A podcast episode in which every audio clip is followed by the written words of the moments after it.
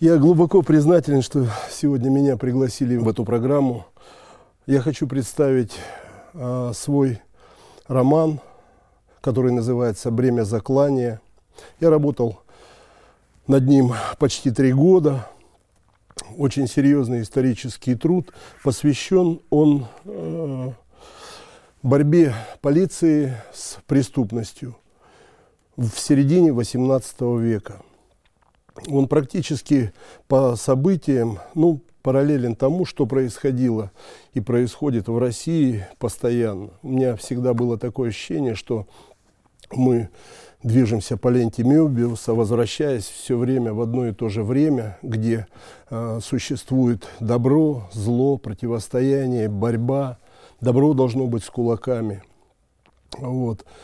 И я хотел бы процитировать э, Федора Тютчева, что русская история до Петра Великого сплошная панихида, а после Петра Великого одно уголовное дело. Ну, по сути, я и пишу об одном уголовном деле, э, которое совершал на протяжении десятилетия правящий Москвой, знаменитый в свое время, ну, сейчас подзабытый, Ванька Осипов – по кличке Каин. Вот этот человек был, ну, можно назвать неформальным э, королем преступного мира. Ну, сейчас бы сказали, авторитет, вор в законе. А в то время он пришел из э, преступного мира, э, сдал своих подельников, получил индульгенцию от Сената императрицы и стал бороться с преступностью. Э, по небольшим таким э, подсчетом, наверное, это его подсчеты, э, сдал он полиции около 700 собратьев по промыслу разбойному, но, насколько я понимаю, когда углубился вот в эту историю, я понимаю, что он поймал и сдал гораздо больше, чем это было официально заявлено. Там у него, кажется, 774 человека он сдал. Но у этого человека была своя камера, свой палач, который вышибал деньги, имущество там, ну и так далее, и так далее. Это был страшный человек, жил он в страшное время. Чем интересен он? Ну, наверняка многие из вас э, слышали песню «Не шуми, мати, зеленая дубравушка», «Вниз по матушке по Волге». Так вот, народная молва приписывает Ваньке Каину выдающиеся поэтические способности. При этом говорят, что он не умел писать, но почему-то приписывается ему от 40 до 60 э, песен, которые стали народными. Это вообще был очень-очень интересный человек. Поэтому и э, борьба с ним была, в принципе, тоже, тоже интересная. Я хочу начать я, с небольшого фрагмента с, э, со стихотворения о том, как я работал над э, этой книгой. Стихотворение это вошло в предисловие, ну а потом прочту сам фрагмент. Итак, я пишу книгу. Книга пашет меня собой, как плугом, бороздит мои душу и мозг, на душе не оставляя борозд, как в море синим от пахоты килем, а мозги те в извилинах. Книга лемехом плуга отваливает серое вещество. Я леплю из него, как из праха земного, каких-то неизвестных миру людей, наделяю их разумом и словом, они требуют дыхания жизни, голые бродят по колено во мне, кого-то ищут во тьме без огня. Даю им свет, проводя ток по жилам – они хотят есть, пить и жить. Им нужна независимость от меня и голые бабы. Кому не втерпешь, тех ловлю поодиночке. Ну что ж, и усыпляю. Потом рву им ребра. Из кости безмозглой делаю жен. Клеем костным леплю их к людям, которых вылепил раньше, всем по одной. А каждая дама просит слова, рая и древа познания, и яблок и змея. Потом одежды. И каждой паре подай светелку – Узнав, что к чему, и став одной плотью, они желают уединиться, потом во мне, вожделея друг дружку, сходят с ума от любви, а после намерены расплодиться и плодятся, растят из малых себе подобных, и снова требуют от меня свободы действий, права и денег, а не даю, берут их сами, когда я сплю. Они мне снятся по одному или все ночами, и каждый жаждет пройти в герои, да непременно в протагонисты. Подай им подвиг и монолог побольше, и режут мозг мне, крича «Проснись ты!» Я просыпаюсь, а тихий ужас ползет мне в душу. В углу мой стол и листы бумаги. На них ни слова о тех, кто снился, а книга пашет меня как плугом. Сказать по правде, да, очень больно. Это стихотворение вошло э, в предисловие. Итак, картина одиннадцатая, фрагмент десятый, облава в Китай-городе, обретение имени Каин. Этот как раз эпизод, когда Каин пришел, сдал своих воров, и необходимо сейчас все до единого э, логовища э, разбойно нужно вывести, потому что в ближайшее время по весне состоится коронация Елизаветы Петровны. Аудиоверсия литературного проекта «Встречи с автором». Время заклания. Роман. Картина 11. Фрагмент 10. Облава в Китай-городе. Читает Сергей Шкаев.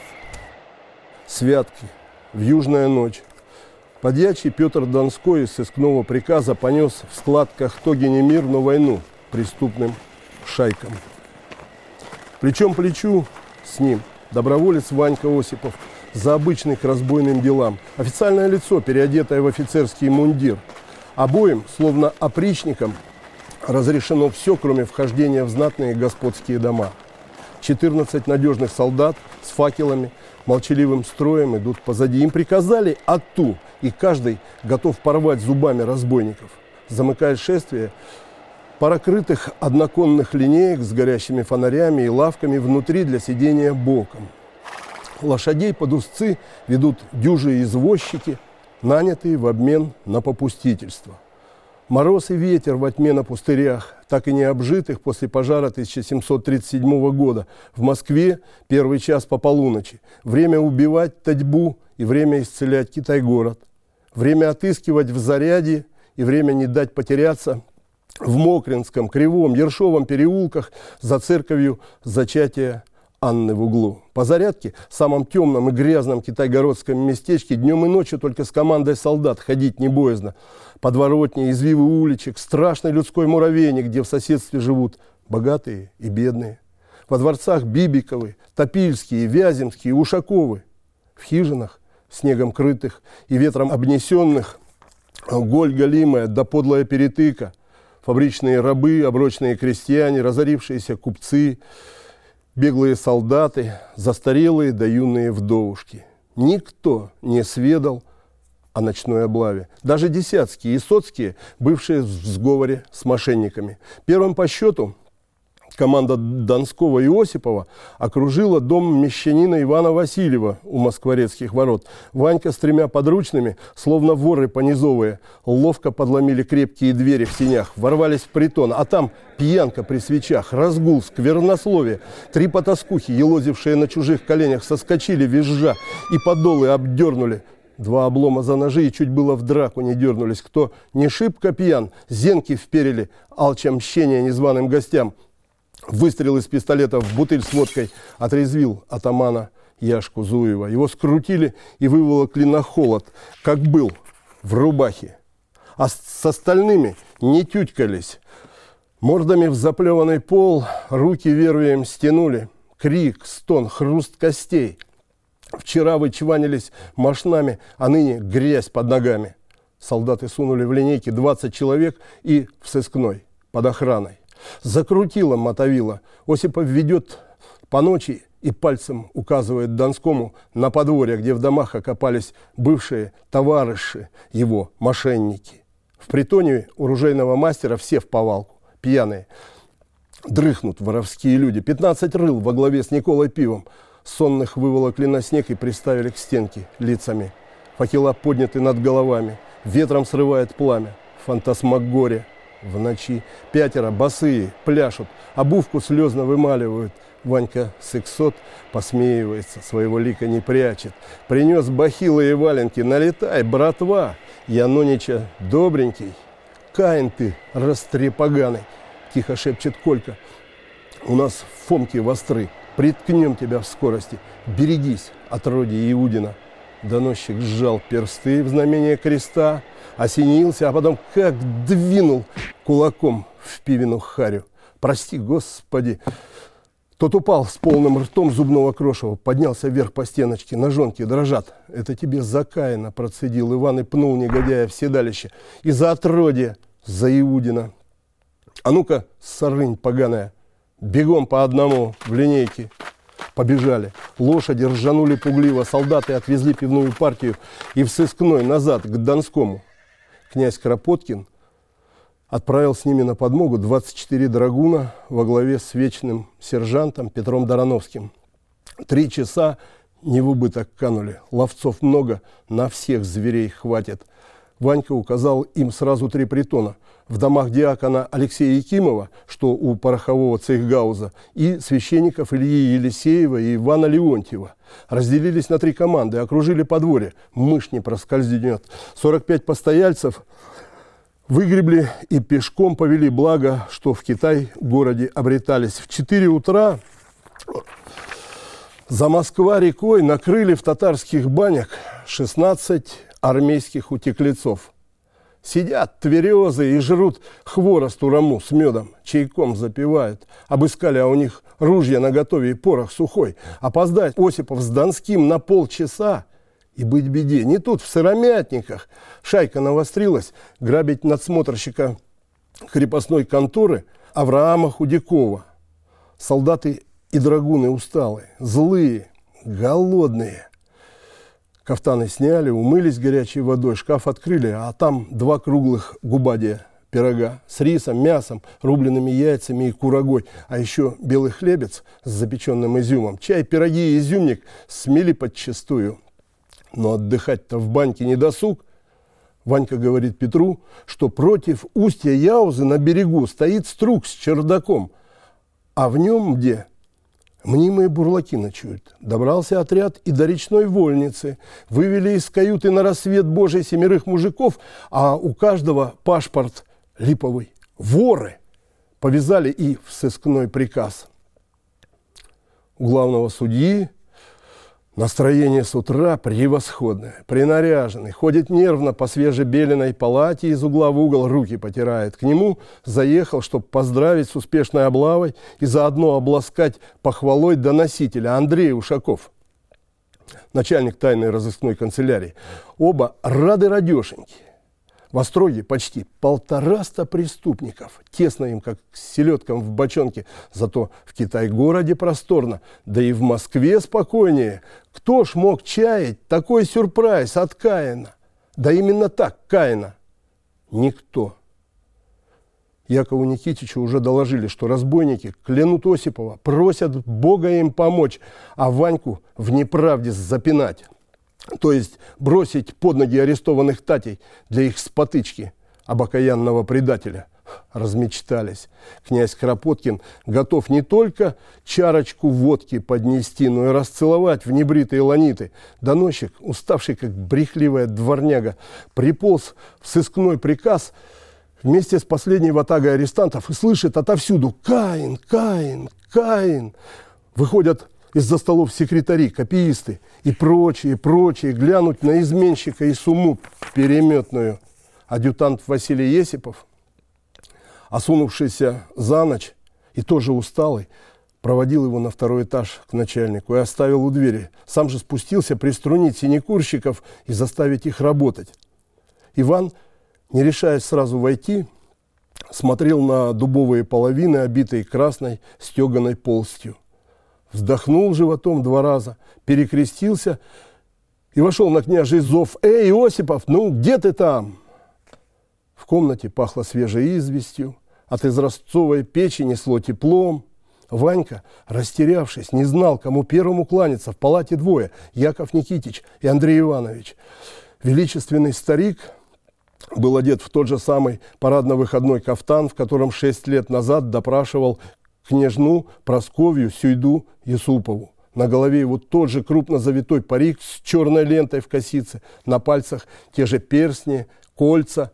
Он сидел за столом в том же самом кресле, что и в 1737 на допросе. И орден святого Александра Невского на красной ленте также сиял рубиновой эмалью под правым локтем.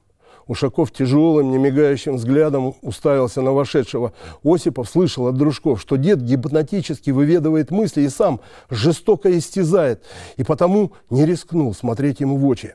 Потупился, кланяясь ему первому. «Вот, Андрей Иванович, наш герой!» Князь ткнул пальцем в воздух. «По доносу за ночь взяли, сколько за год поймать не могли, и ведь самых отбойных мерзавцев!» Восстал, значит, на братьев своих? Сурово спросил доносителя могучий Ушаков, прозванный в юности детиной и служивший в Преображенском полку. Ну ты ж наверняка, объятый завистью, решился прийти в сыскной приказ. Никак нет, ваше господское сиятельство. Что никак нет? Не восстал или завистью не объят? Восстал, ну, не объят. Считаешь ли ты себя предателем? Нет, я покаялся пред судом и желаю искоренить продерзости и разбои в Москве. Один искоренишь? Ты при мне-то с князем себя в квадрат не возводи. Пахари твоей вижу, супостат, врешь. Но так убедительно, что хочется верить, да, Яков Никитич? Обманывает сукин сын. Однако Андрей Иванович делать нечего. Возьмем его в сыщики. Синекура наша расписалась в бессилии. Под сюды, Ванюш. Накось хлебни. Главный судья, не гнушаясь подлого человека, налил из графина полстакана перцовки, а скориды сдохнут. Человек должен быть прекрасен изнутри. Вот послушай. Премного благодарен ваше высокое сиятельство. Осипов не знал, кто такие синекурая баба, аскариды и что означает слово «квадрат». Он выплеснул в себя водку и, занюхав обшлагом мундира, отступил на шаг от стола. В голове зашумело. Князь Кропоткин открыл по закладке книгу притчей Соломоновых и прочел вору оборотню. «Не злоумышляй, нечестивый, против жилища праведника. Не опустошай место покоя его, ибо семь раз упадет праведник и встанет, а нечестивые впадут в погибель. Не радуйся, когда упадет враг твой, и да не веселится сердце твое, когда он споткнется, иначе увидит Господь, и не угодно будет это в очах его. Вот я вам прочел один из фрагментов в книге их, скажем так мягко, очень много этих фрагментов, много картин. Вообще эта книга мной написана как литературная основа для очень серьезного исторического художественного фильма. Честно говоря, я не люблю современные, многие современные фильмы. Мне гораздо больше нравятся э, старые фильмы, которые снимали э, в, прош в прошлом они более точны. Сейчас, э, мне кажется, в угоду, э, ну, я не знаю, в погоне за деньгами, зрителем там и так далее, наверное, жертвуют все-таки исторической точностью. И когда ты видишь, что э, на человеке, скажем, э, в XVIII веке надет какой-то боярский костюм из 16-17 веков, ну, становится не по себе. Когда, э, ну, понятно, что, допустим, э, у человека парик э, с прямыми волосами, а тогда как он обязательно должен быть завит и, скажем мягко, простой парик отличался от алонжевого. Меня сейчас тут немножко припудрили, чтобы я не блестел так в то же самое время, чтобы господа хорошие тоже не блестели, их тоже припудривали. И э, я, например, здесь в книге описываю а, одного из э, представитель иностранного государства, который демонстрировал прекрасный метод, э, опыт, э, скажем так, муж, мужского макияжа, что ли, я не знаю, правильно ли будет сказать.